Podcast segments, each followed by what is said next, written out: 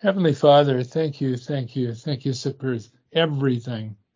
We know you're working all things without exception together for our good that uh, as we love you and and uh, seek even a closer relationship um, in our own experience day by day hour by hour uh, that uh, we can have this great confidence that you are the one who is uh, orchestrating.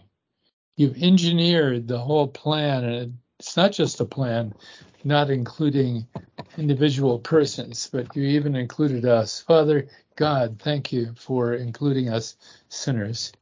Uh, thank you for intersecting with our lives to draw us to yourself. And uh, thank you for working day by day and hour by hour not only in our lives, but around us and those around us to provide opportunities for testimony, opportunities for for witness, and opportunities for fellowship with others that know you and love you, Father. So we thank you so much for that. Thank you for our dear families.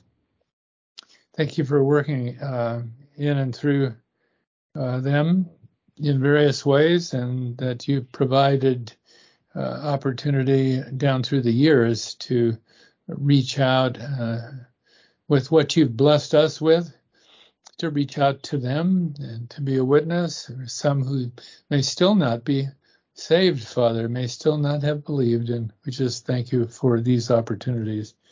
Though the times may be very difficult when uh, the opportunity arises, such as health uh, issues that dominate and bring us even to the point of death. We thank you for those that very powerfully write concerning the word and its proper understanding. And for this uh, two minutes with the Bible, giving a testimony, really, uh, that's so important. And may we all give that testimony.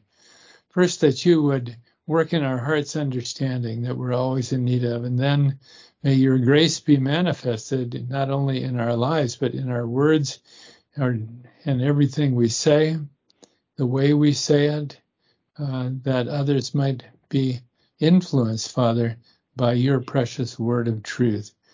And uh, Father, it's such a blessing to have that word of truth and and to really be free of um, other forces, external forces that would, of course, not want us ever to speak boldly and may even uh, uh, use the means of government to eliminate our freedoms. And we know that's been true through human history. Uh, certainly also here in this country, but less so here than in many places. So, Father, I, I pray that the message of liberty, uh, how this nation was founded, how it's given the opportunity for believers down through the years to uh, be bold here and to have a witness here and also around the world as missionaries are sent forth uh, from this land of liberty. So, Father, I just pray that you'd preserve our liberty. May the leaders of our nation not make uh, decisions uh, that are contrary to that liberty and its founding principles here in the Constitution. So, Father, uh, pray that you would limit them, guide them, direct them as they seek to lead us even further down the path of tyranny. And Father, may we always keep this in the right perspective that we may not lose the hope that's eternal that you've so greatly blessed us with. May we rest and not be anxious concerning the times in which we live.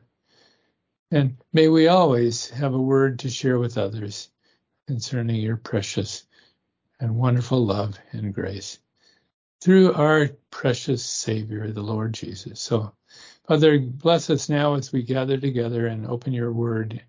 And we would thank you in Christ's name and amen. Amen. Okay. Um,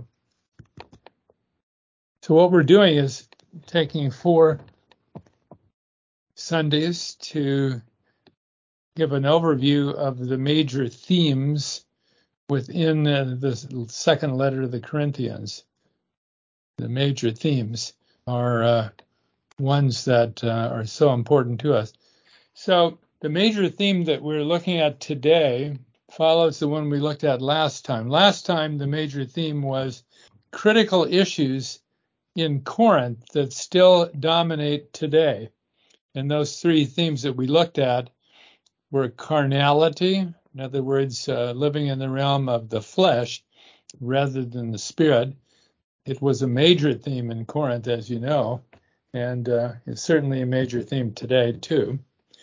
The second one that we looked at last time was how compromise just changes one's whole perspective on truth such a way that uh, truth eventually is uh, no longer present in thinking and and in our convictions in our faith right? Compromise leads to uh, the destruction of the truth of god and its power.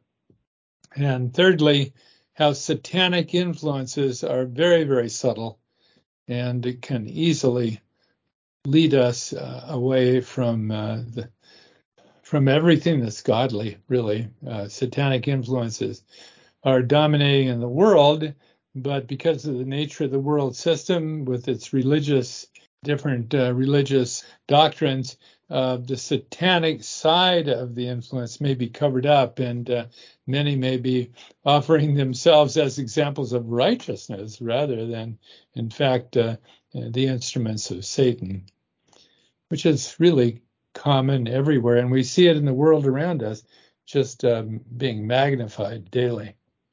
Today, though, I want us to look at Paul's defense regarding his apostleship. His defense regarding his apostleship. There were false teachers um, in Corinth.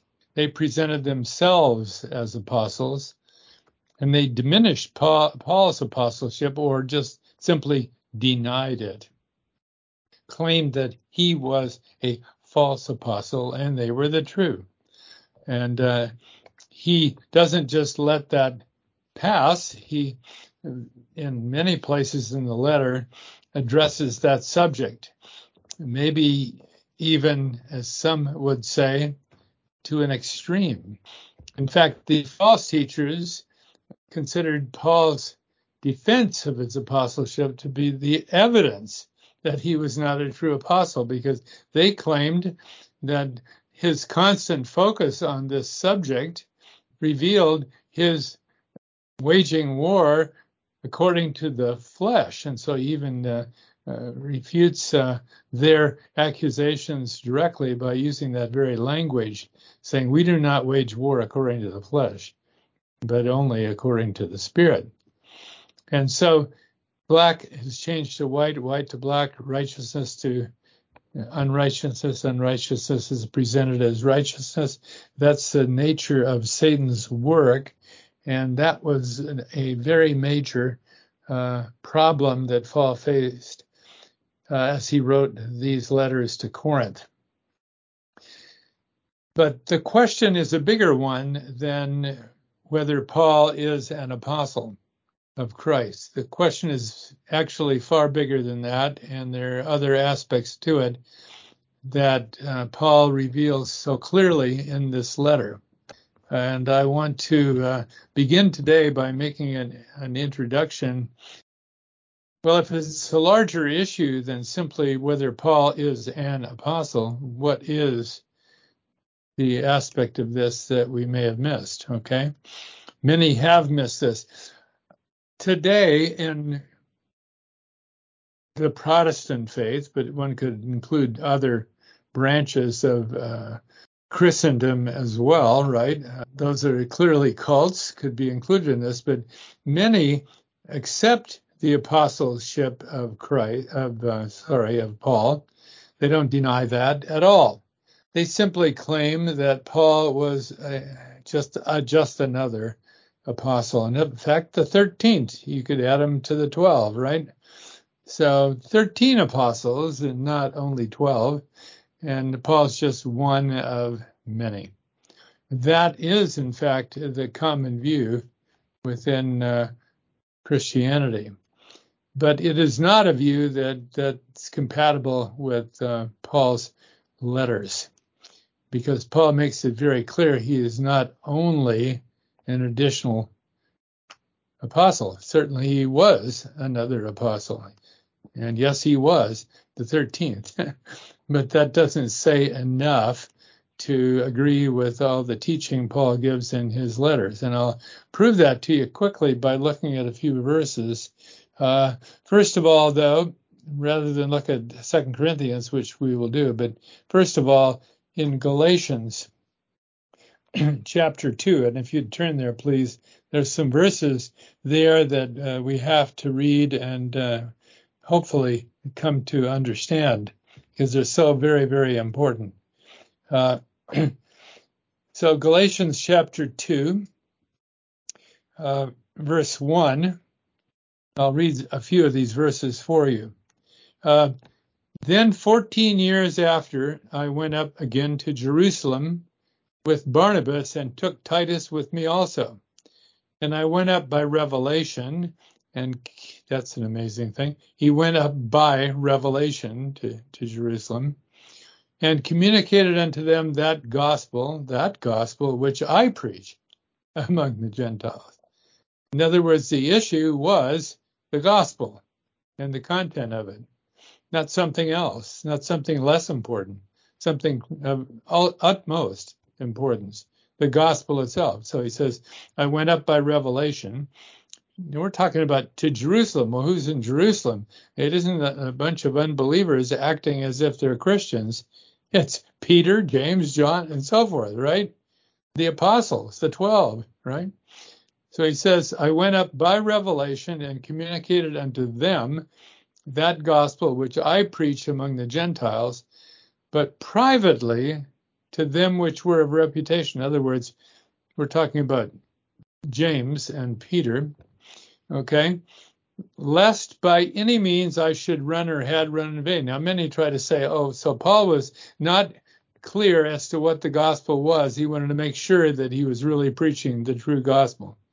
That's not an acceptable explanation of these words at all. You can see that from how he goes on here.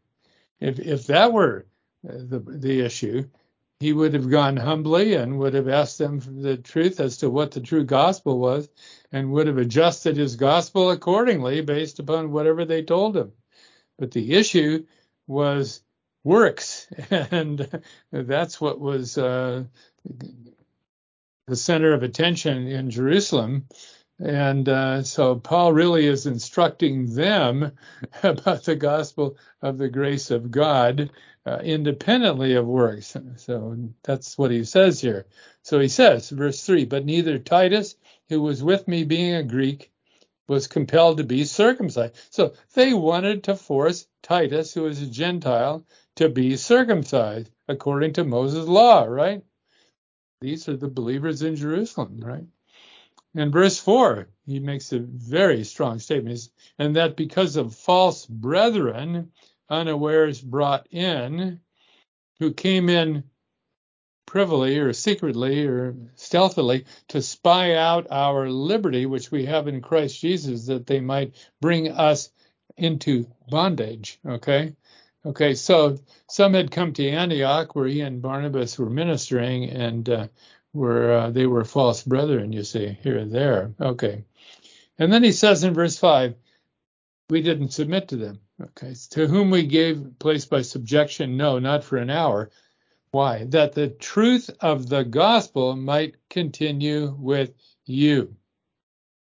Okay, so there are false brethren about in Antioch. There are false brethren in certainly in Corinth, and Paul is, uh, and then in Galatia, and wherever uh, Paul went and ministered, false uh, brethren uh, followed him. Notice he doesn't say unbelievers; he says false brethren. Hmm, okay, so they have a different perspective than Paul. Uh, they're brethren. Okay, now he goes on, he says um, in, in uh, verse 6 But of these who seem to be somewhat, meaning the ones in charge, whosoever they were, it maketh no matter to me. God accepteth no man's person. For they who seemed to be somewhat in conference added nothing to me. So they, they didn't uh, contradict Paul when he gave them his testimony. It says, Instead, they came to an agreement, verse 7. But contrariwise, when they saw that the gospel of the uncircumcision was committed unto me, so that's a gospel, which he calls the gospel of the uncircumcision, uncircumcision referring to the Gentiles, right? and then on the other hand, as the gospel of the circumcision, or for the Jews, was unto Peter. Okay.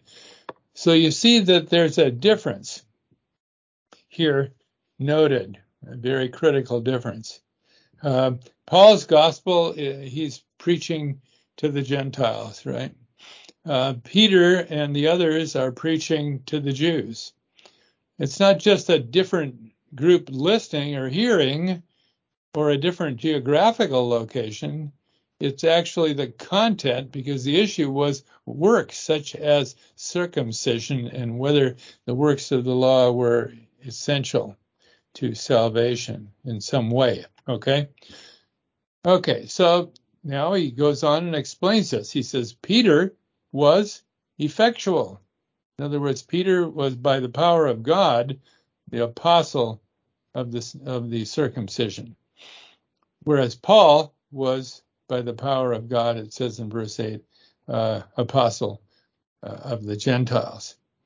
And so then verse 9 shows the, the final agreement. When James, Cephas, and John, who seemed to be pillars, perceived the grace that was given unto me, they gave to me and Barnabas the right hands of fellowship, that we should go to the heathen and they unto the uncircumcision. Okay, well, let's leave it at that. Uh, that's a mighty powerful and important teaching. But you notice that um, there had been the so-called Great Commission, right? Uh, in, uh, in in the Gospel accounts, the Great the Great Commission, Matthew, right? Uh, that the twelve would go out first of all to Jerusalem, then to Judea, and so forth, and then to the Gentiles. And here we see the apostles, the 12, and their leaders agreeing not to do it. How can this be? Only if there's a cha- change in the plan of God can this be, okay? Uh, or they're out of the will of God now from then on. And you see little emphasis, little presence of the 12 apostles uh, after Acts 15 um, only in Acts 21 is there a reference. So uh, you see that they disappear off the page. And the reason is uh, the focus is on the Apostle Paul, apostle of the Gentiles, with the gospel of the grace of God. And according to that gospel, the works of law are not a part. They do not uh, constitute a part at all. But that was not the case when uh, in Jerusalem, just after the resurrection, uh, that Christ and his resurrection were preached boldly by James, John, Peter, and so forth. And God did a mighty work there with the Jews and uh, in accordance with the uh, fulfillment of certain aspects of the, prophetic program for Israel. Um, so Paul defends his apostleship not just as an additional apostle, but as the apostle of the Gentiles. Um, well, the apostles in Jerusalem kept sending people out. Uh, sadly, they went contrary to the will of God in that respect. And uh, James, at least, sent sent some out, and they went even as far as Corinth and caused some significant problems there that Paul had to address, and that's why we read here in Galatians about that. All right, so we see that uh, this is a very important issue. Paul was given the apostleship for the Gentiles with the message, with the teaching, with the revelation concerning the unlimited grace of God that God is uh, is ministering today. And so today, for example, for Jews to be saved, they have to come as Gentiles. They have to come without a covenant uh, relationship already established. Uh, that covenant relationship has been set aside. And now God reaches out to all equally, neither Jew nor Greek. There is no division, no no difference there from God's point of view. And that will not always be true. As soon as the church is raptured, then again the program switches back with Israel the focus and the Jews the focus, and God will fulfill his prophetic program then for Israel with an earthly kingdom and earthly promises uh, that they will be so blessed by because that's what God had promised to them, and He will keep His promises. And we will have our heavenly inheritance uh, as has been promised to us. Okay, that's the introduction I wanted to give because that underlies then what we find here in Second Corinthians. Um, today there are uh, four points we're going to make rather quickly because when Paul defends his apostleship in this letter to the Corinthians, he does so in four different ways. First of all, he reveals his predicament. Okay, the predicament was that his apostleship was under direct attack by evil ones in Corinth under direct attack. So that was the predicament. It was an incredible challenge to him to deal with it constantly, it seemed. And not only in Corinth, he had to deal with it in, in Rome and in um, Ephesus and um, Philippi, Galatia, and so forth and so on, right? So that was his predicament. His apostleship was under attack. Secondly, he gives his defense and his defense is not what you would expect. It's not like what he gave in Galatia, as we just read, where he very directly deals with the subject at hand. Um, no, in Corinth, uh, it was a different situation. He defended himself by saying that his words and his word his words, plural, the very words he spoke to the Corinthians or wrote to them in letters, and his word in general, uh, created living letters in Corinth. This was the work of God to use Paul's word and his words to transform sinners.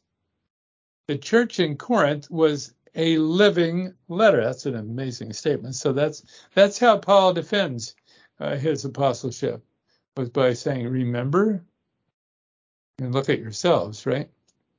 Uh, the third thing is that he focuses on himself. He gives his own testimony of service with suffering. Now, everywhere he went, he suffered for the sake of the gospel of grace, right? That marked his apostleship indelibly. And that was part of the overall defense, right? To look at his life to see how he suffered as a result of uh, persecution and in other kinds of human trials, such as they were. And there were many, many, many. And he gives a great list, long list of them.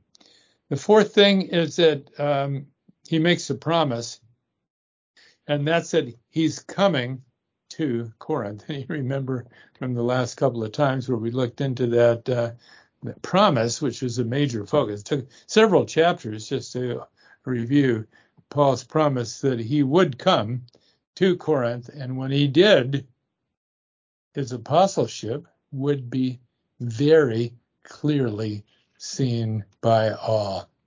So they better be ready. Okay, so first of all, his predicament. His apostleship was under attack. And uh, if you turn to 2 Corinthians 11, I'm just going to pick a couple of verses out there for you that make it very clear how Paul felt about the attacks that he was uh, being subject to by these false teachers, right? So 2 Corinthians 11, verse 10. I'll read a couple of verses for you there. As the truth of Christ is in me. See, that's language. You take note of this language. When Paul uses language like this, these are the words chosen by the Holy Spirit. These are inspired words, right? As the truth of Christ is in me. Okay. In other words, he's not grasping for truth somehow, seeking for truth. He has it. He's revealing it, right? As the apostle of the Gentiles. As the truth of Christ is in me. But then he says, No man shall stop me of this boasting. What's he going to boast of? Well, let's see. Wherefore, because I love you not, God knoweth. The previous verses mention why he's boasting. That's that he administered freely without cost to the Corinthians, whereas the false teachers charged for their services. Okay? And so he he highlights that difference. He was not at all like the false teachers. They're they're operating just in a worldly, carnal way. Uh, they're being paid a monthly stipend. He said, "I ministered freely to you, charge you nothing. okay?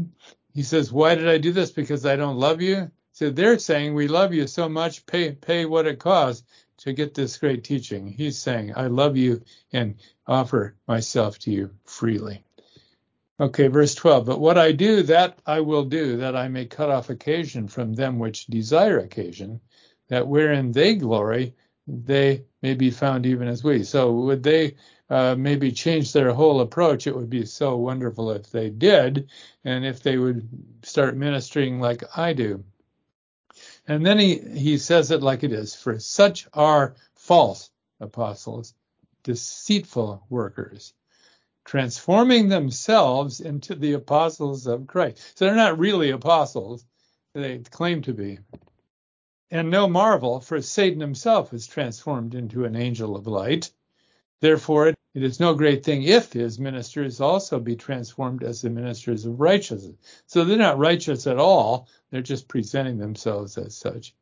Whose end shall be according to their works. In fact, their works are satanic. Not just a little wrong here and there. They're valid teachers. They've come from Jerusalem. they have been taught by the apostles. They're We'd listen to them, right? They have something important to add. No, he's saying don't listen to them for a moment. Why does he make such strong statements? Because their teaching eroded the content of the gospel itself, okay?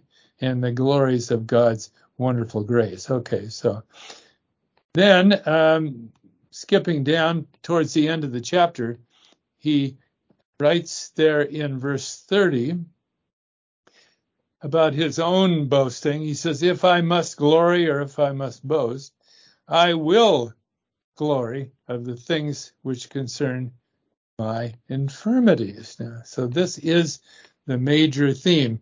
Next time we'll look at it again when we consider the, the teaching in Second Corinthians, the doctrine. But uh, this verse says his infirmities is where he will put his focus. Okay. And that's because his overriding theme in the whole letter is weakness made strong. Our weakness made strong by the power of God, right? That's how God works his grace in and through us. Okay. And so that's extremely important to understand. Paul is very, very bold, but in the end, he has to exalt and glory in his weaknesses because it's through that, not not that the false teachers have opportunity. Well, they took a opportunity and accused Paul of everything in the book, right? But it's through that that the Lord chose to work, and that's how He chooses to work through us. Do you see Him working through your weaknesses? Do you? Are you willing to trust Him to do that? Yeah, Paul says uh, that the Lord revealed to him that his grace was sufficient. Okay, so indeed, he wasn't going to take away the thorn in Paul's side. He was going to allow that to remain. Paul would be constantly uh, assaulted by false teachers and others who denied his apostleship. And so it was.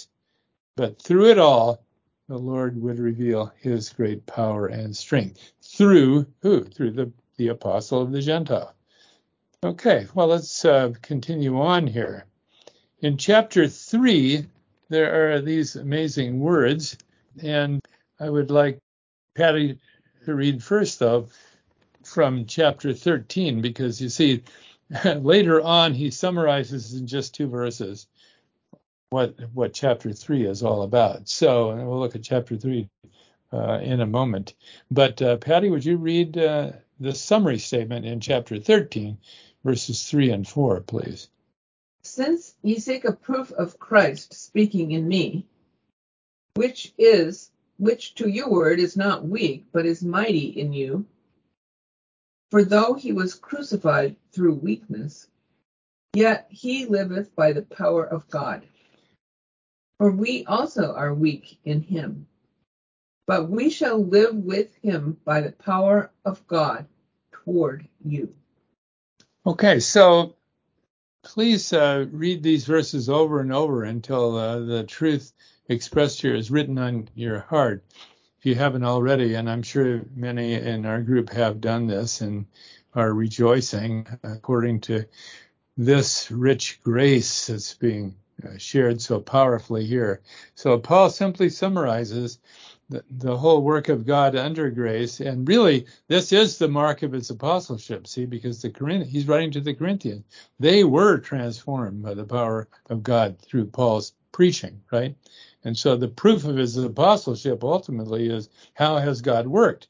How has he worked? He says here, since ye seek a proof of Christ speaking in me, so he's going to give them the proof, okay? Which toward you is not weak, but is mighty in you, in you, in you, where it's working now, right? Corinthians, take note. You know it's working in you. For though he was crucified through weakness, yet he liveth by the power of God. The resurrection of Christ is what's tra- changed everything, right? The resurrection of life of Christ brought forth eternal life, which is now shared with each believer, right? And then he says to summarize that, for we also are weak in him, but we shall live with him by the power of God toward you. So he says, we're all together in this. If there's any power in me, it's through my weakness. And that has been communicated to you. You have the power of God dwelling in you. Believers today spend much time, countless books are written about how to get the power of God, how to get it. What do you have to do to get it? What do you have to say to get it? How do you do this or that in order to get the power of God? countless books of false teaching about that. When the truth is as simple as what Paul has written right here. Okay? We have already the power of God dwelling within us. Okay, so go on, and I'd like Linda to read because in the first three verses of chapter three, he very powerfully teaches this whole truth. So Linda, those three verses, please. Second Corinthians chapter three. Do we begin again to commend ourselves, or need we, as some others, epistles of commendations to you, or letters of commendation from you? Ye are our epistle written in our hearts, known and read of all men, for as much as ye are manifestly declared to be the epistle of Christ ministered by us, written not with ink, but with the Spirit of the living God, not in tables of stone, but in fleshly tables of our heart. Amen. I'm hearing all these amens. Are you all shouting forth? Okay. So we, yes, but we, we do pray that the Lord would give us opportunity to testify, right? But then when he answers the prayer and we're face to face with the person, are we bold enough to share our testimony? because he says here, we are living letters written by not, not with ink or carved on stone like Moses' law was, right? No, written in the heart by the Holy Spirit. that's enough truth right there to change your whole life as far as your your view of, of what it is to be a Christian, right? It's enough truth right there. That that's where where the answers are in verses like that, right? So we should be emboldened like Paul was to be to be bold for him. But if this is true, then it's through weakness that his strength is made manifest, right? And therefore, you can also share that. How the Lord God, through your weakness, revealed his strength. How did he do that? He comforts us in times of trial, right? He gives us joy that no other could have under these circumstances apart from Christ, right?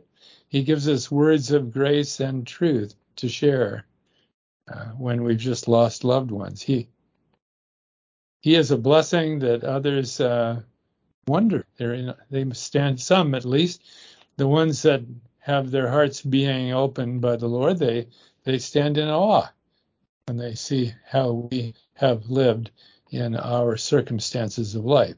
And that brings us to the third point today, which is that Paul, when he defended his apostleship, could make a list of how the Lord had worked through weakness and trial.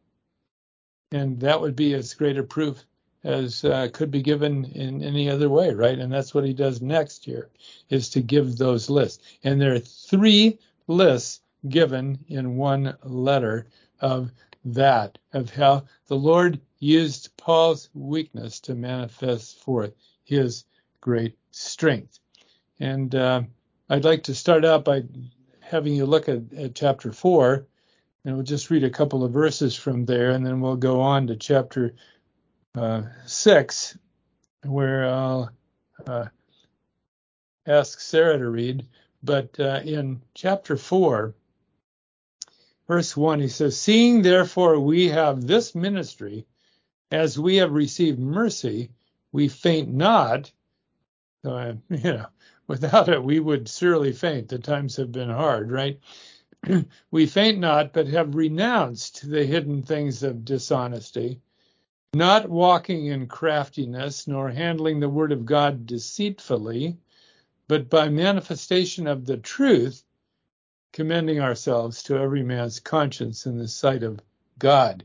Then verse 5 We preach not ourselves, but Christ Jesus, the Lord, and ourselves your servants for Jesus' sake, for God, who commanded the light to shine out of darkness, hath shined in our hearts to give the light of the knowledge of the glory of God in the face of Jesus Christ.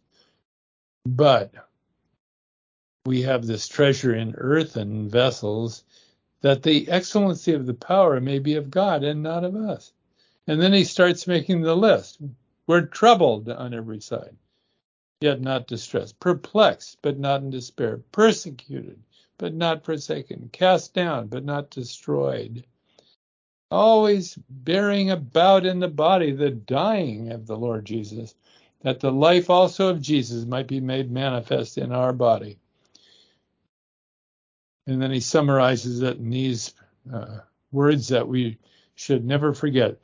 We which live are always delivered unto death for Jesus' sake, that the life also of Jesus might be made manifest in our mortal flesh.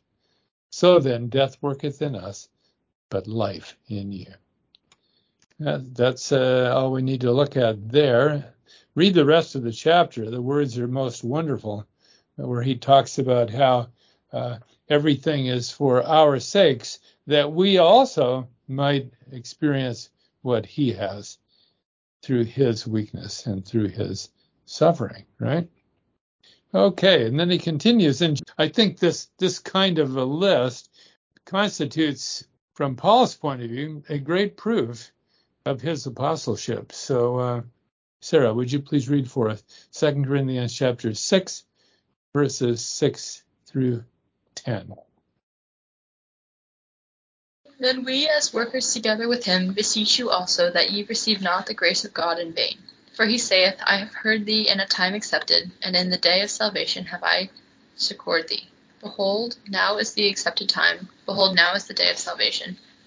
Giving no offence in anything, that the ministry be not blamed; but in all things approving ourselves as the ministers of God, in much patience in afflictions, in necessities, in distresses, in stripes, in imprisonments, in tumults, in labours, in watchings, in fastings, by pureness, by knowledge, by longsuffering, by kindness, by the Holy Ghost, by love unfeigned, by the word of truth, by the power of God, the armour of righteousness on the right hand and on the by honour and dishonour, by evil report and good report, as deceivers and yet true, as unknown and yet well known, as dying and behold we live, as chastened and not killed, as sorrowful yet always rejoicing, as poor yet making many rich, as having nothing and yet possessing all things. Thank you, Sarah. So, how can anyone in Corinth hear these words read in front of the group from the letter and not agree Paul is the apostle of the Gentiles? The false teachers were suffering none of this because they'd use carnal means to avoid it, right? And what do we see in the world today as uh, the churches minister similarly in ways that are contrary, really, to the will of God? Hmm. Okay, so uh, we could go to chapter 11, though, and see another list because uh, he keeps making these lists. Verse 25, chapter 11. Thrice was I beaten with rods. Once was I stoned. Thrice I suffered shipwreck. A night and a day I have been in the deep. In journeyings often, in perils of waters, in perils of robbers, in perils by mine own countrymen, in perils by the heathen, in perils in the city, in perils in the wilderness, in perils in the sea, in perils among false brethren, in weariness and painfulness, in watchings often, in hunger and thirst, in fastings often, in cold and nakedness. Was Paul the apostle of the Gentiles? Absolutely. And he boasts in his infirmities. Verse 30 If I must needs glory, I will glory of the things which concern mine infirmities. So it's not arrogance or self serving uh, uh, boasting that Paul writes this way. It's to confirm and authenticate his apostleship. The hand of God was upon him in his weakness, made powerful before all. That brings us to the end today. Paul also writes here of how it might be when he finally arrives in Corinth.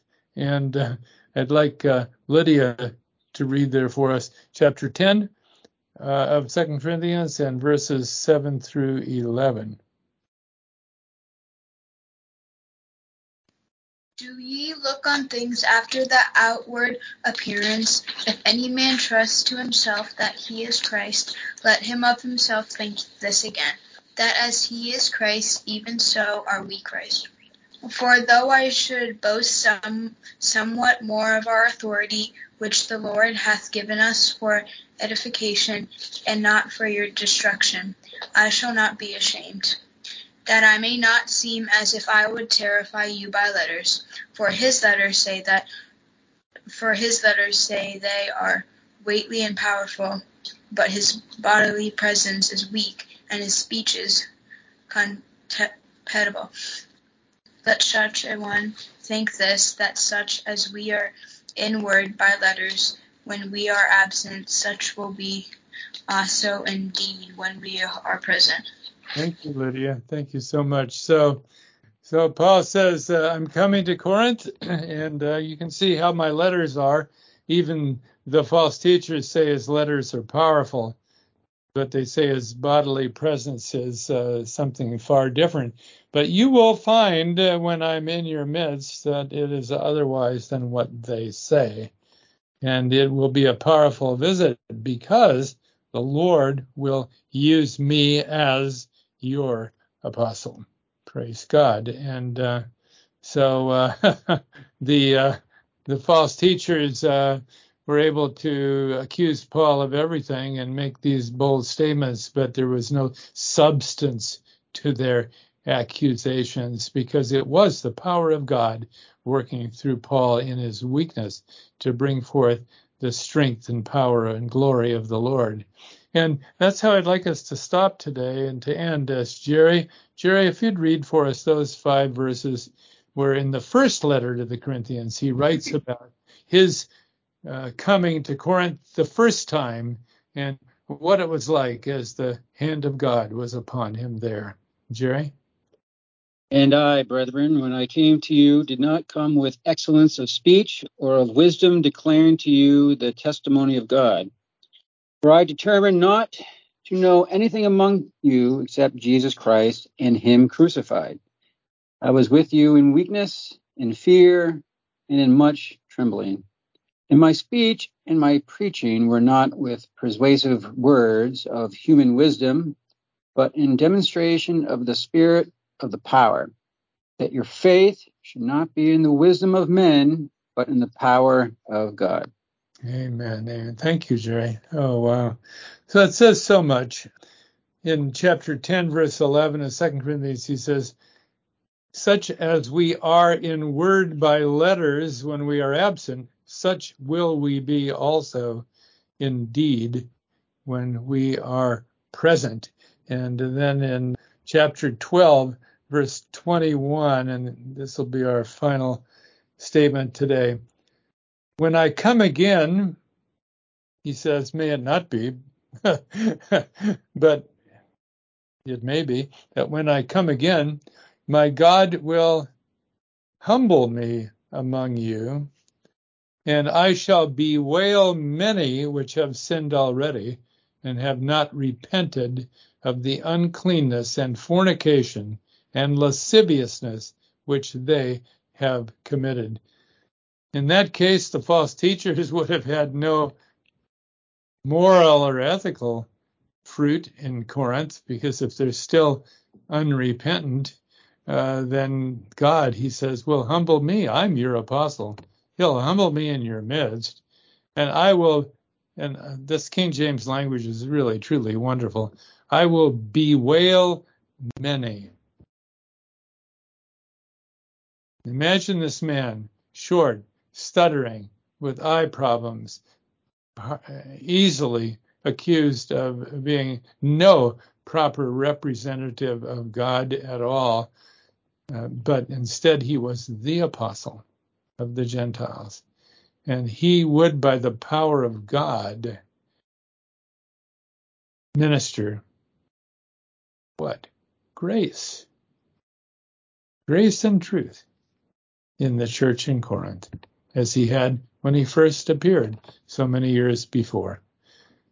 And they were all idolaters and sinners of the Gentiles, but had been radically transformed by the power of God through his words. Well, what a what a blessing. There's so many ways to apply this to our own lives, aren't there? And I think the most important thing is just to rejoice. We now may reign in life by one man right? Jesus Christ, to reign in life, having received the abundance of his grace. Praise God. Are we reigning in life?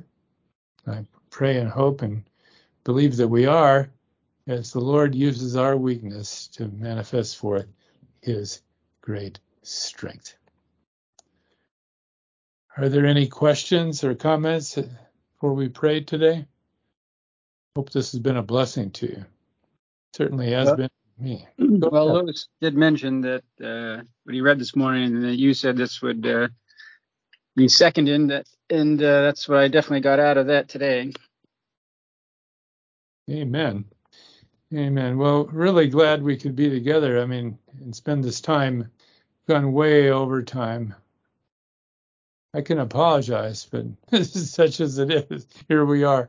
Next time we'll finish our overview of the themes uh, in Second Corinthians uh, as we look at the teachings, the doctrine. Paul does teach doctrine in Second Corinthians, right? and it's so important for us to know it.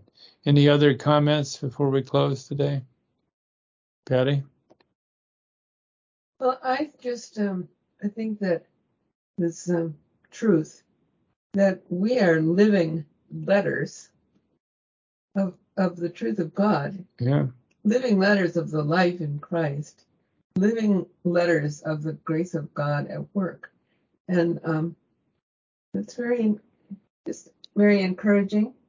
Also, very much in contrast with um, how the world measures success, and even how many churches measure um, obedience and and um, you know pleasing God and as you mentioned, Jerry, being accountable to one another. We are accountable to God, and He is at work through our weakness, writing a living letter. Amen. Amen. Praise God. Okay, let's pray. Heavenly Father, thank you. Thank you. Uh, you do write your word on our hearts, and and uh, that does transform us one step at a time. We're not finished yet because you're not finished with your great work in us. And when you call us into glory, that's the place where you'll be finished with that work in us. And uh, we look forward to that, Father, and may we uh, indeed love that appearing. May we love that appearing with a perfect love, uh, that we may at that time receive the great gift. oh my, that's been promised to all who love is appearing. So, Father, uh, we rejoice in our Lord Jesus Christ and all that He has accomplished for us.